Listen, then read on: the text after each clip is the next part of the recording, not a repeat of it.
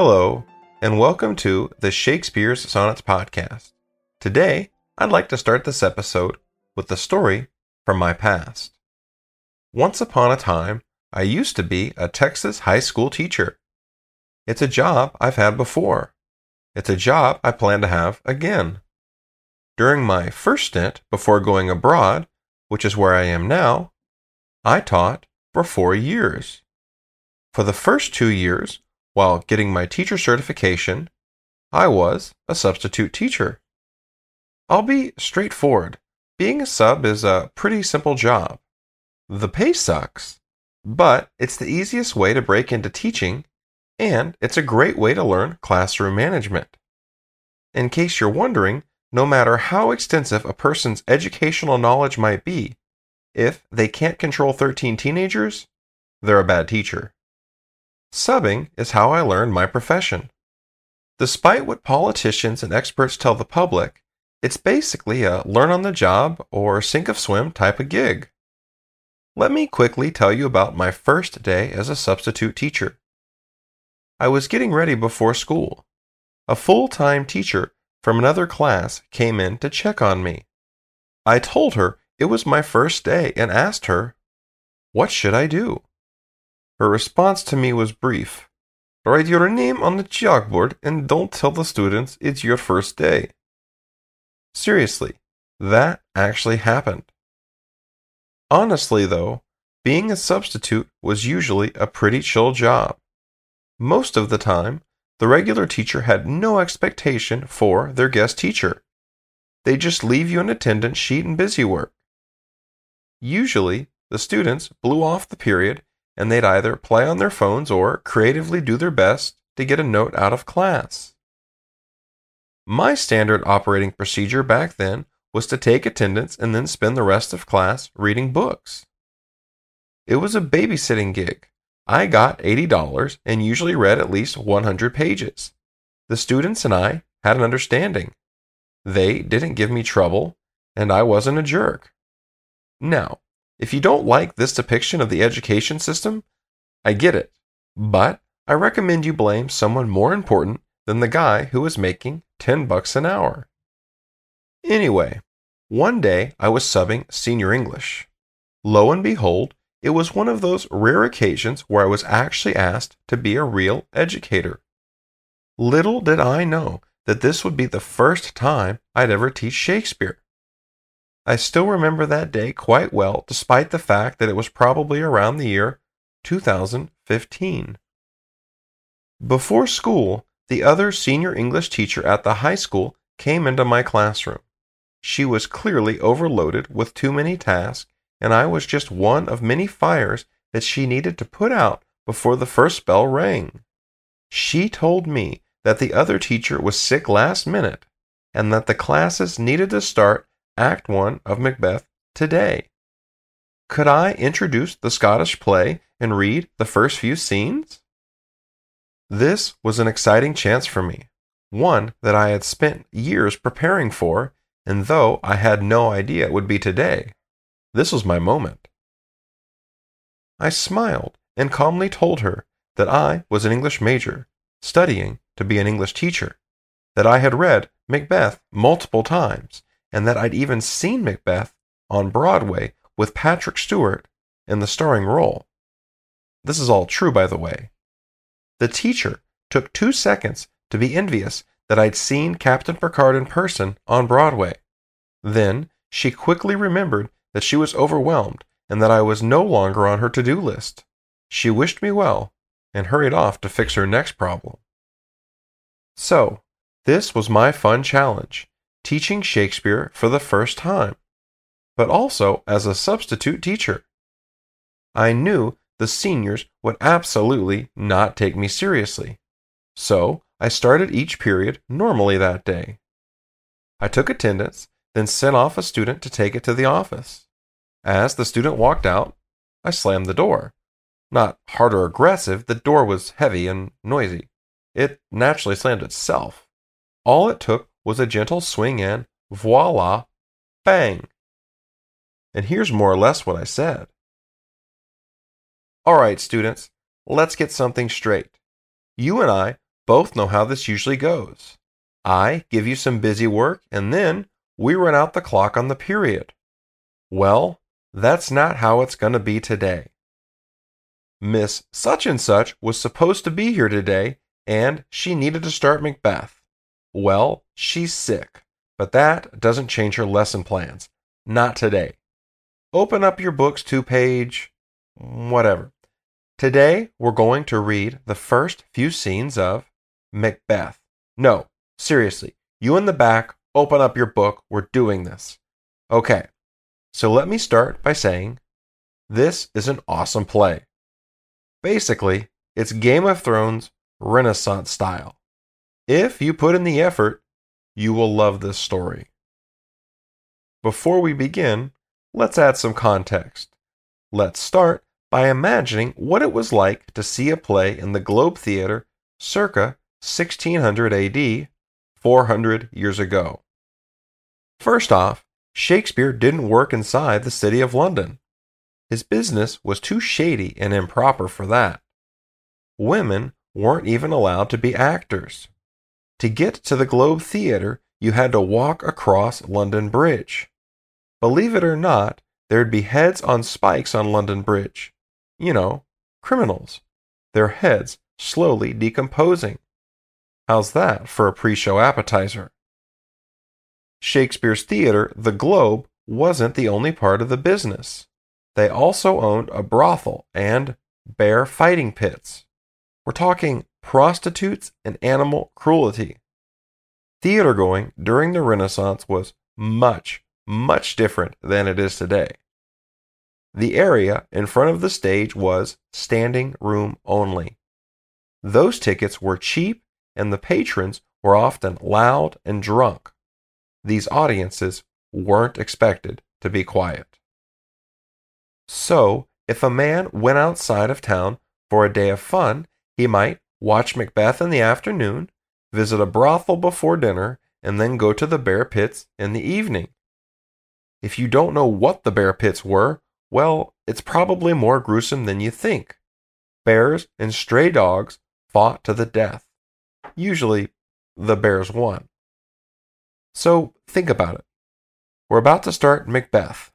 The script hasn't changed in 400 years, but just about everything else has. Now, I think you have a good idea of what it was like. Let's get started. I need three students to be the three witches. Who's it going to be? And that's it. From there, we read the play as a class. I wish I could tell you that this was an epiphany moment for the students and that they all fell in love with Shakespeare.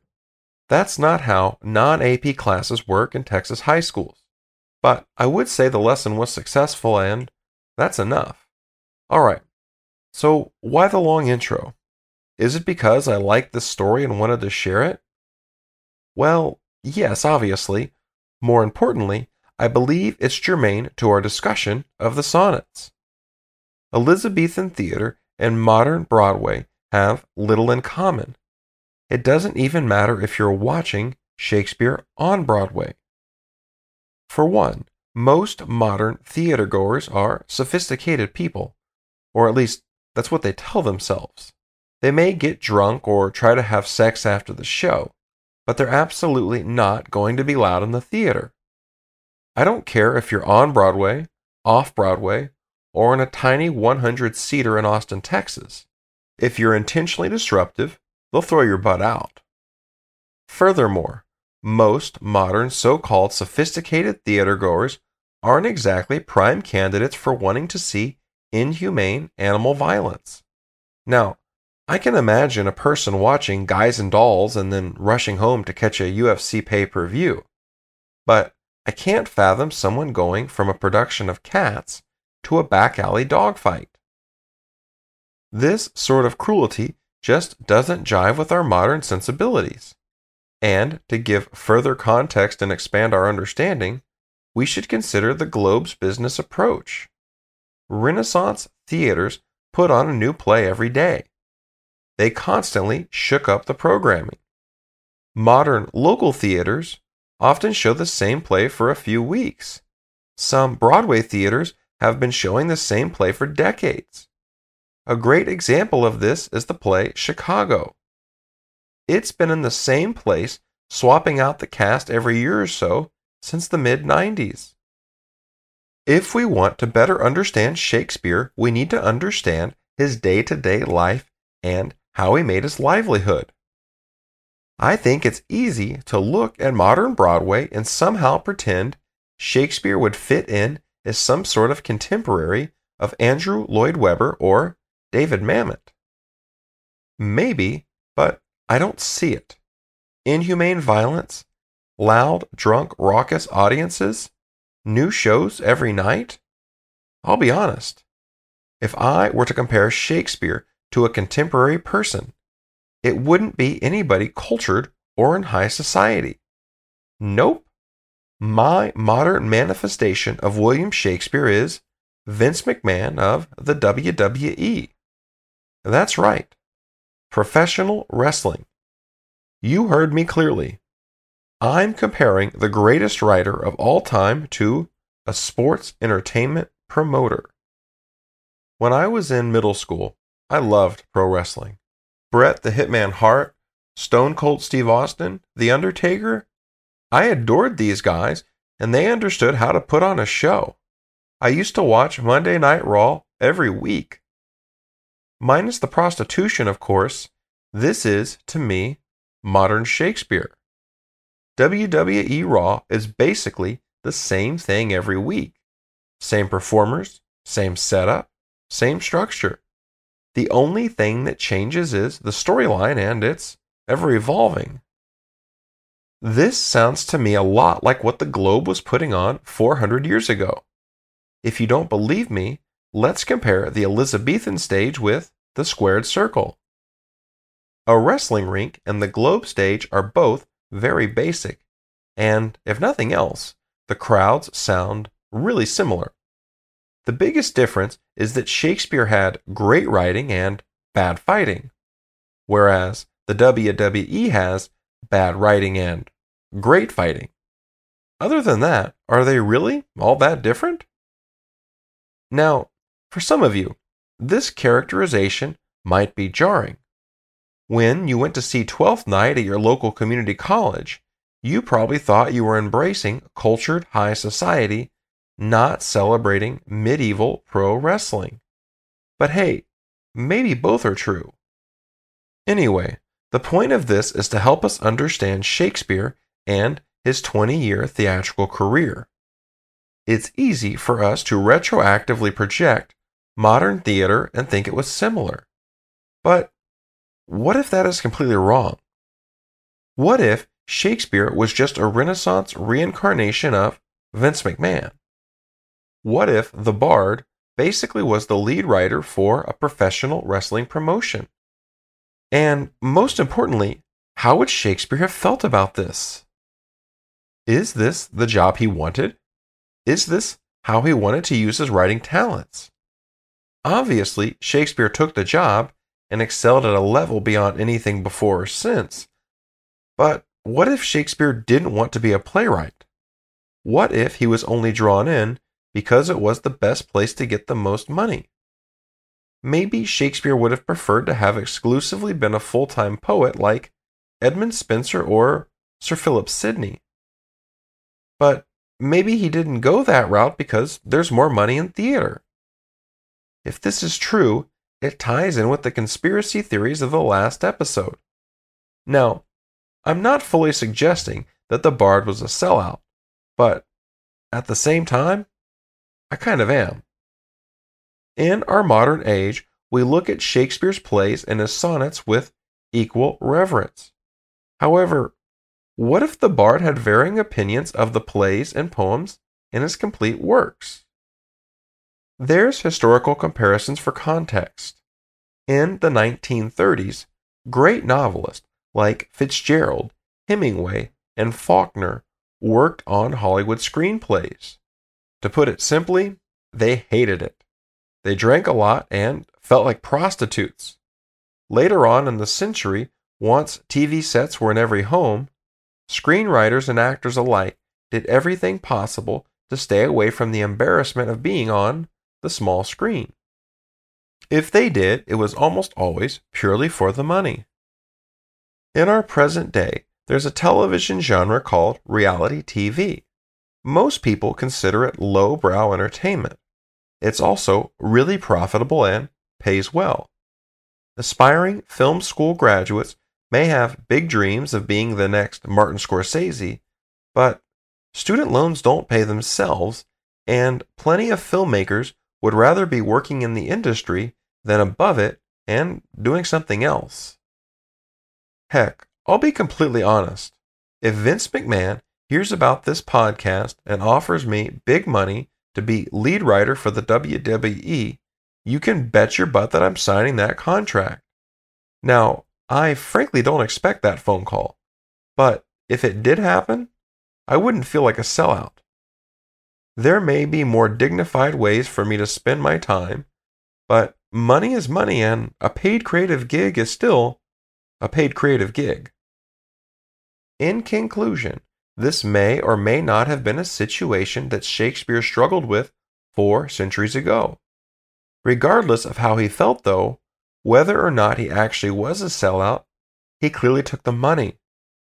But, and here's a serious question what if Shakespeare had regrets? What if he saw himself as a poet who sold himself short as a playwright? This is very important because the sonnets may provide some answers. When I was in college, first developing this theory, my Shakespeare professor directed me towards a scholar with an interesting idea. This scholar proposed that the sonnets is actually about poetry and theater, or at least this is one way to interpret the work. He claimed that the young man's sonnets are all about Shakespeare's love of poetry and that the Dark Lady's sonnets are a rebuke of theater. In the next episode, I'm going to build on this idea and really examine it. We'll continue this discussion then. Next time, we'll debate the idea Did Shakespeare hate theater?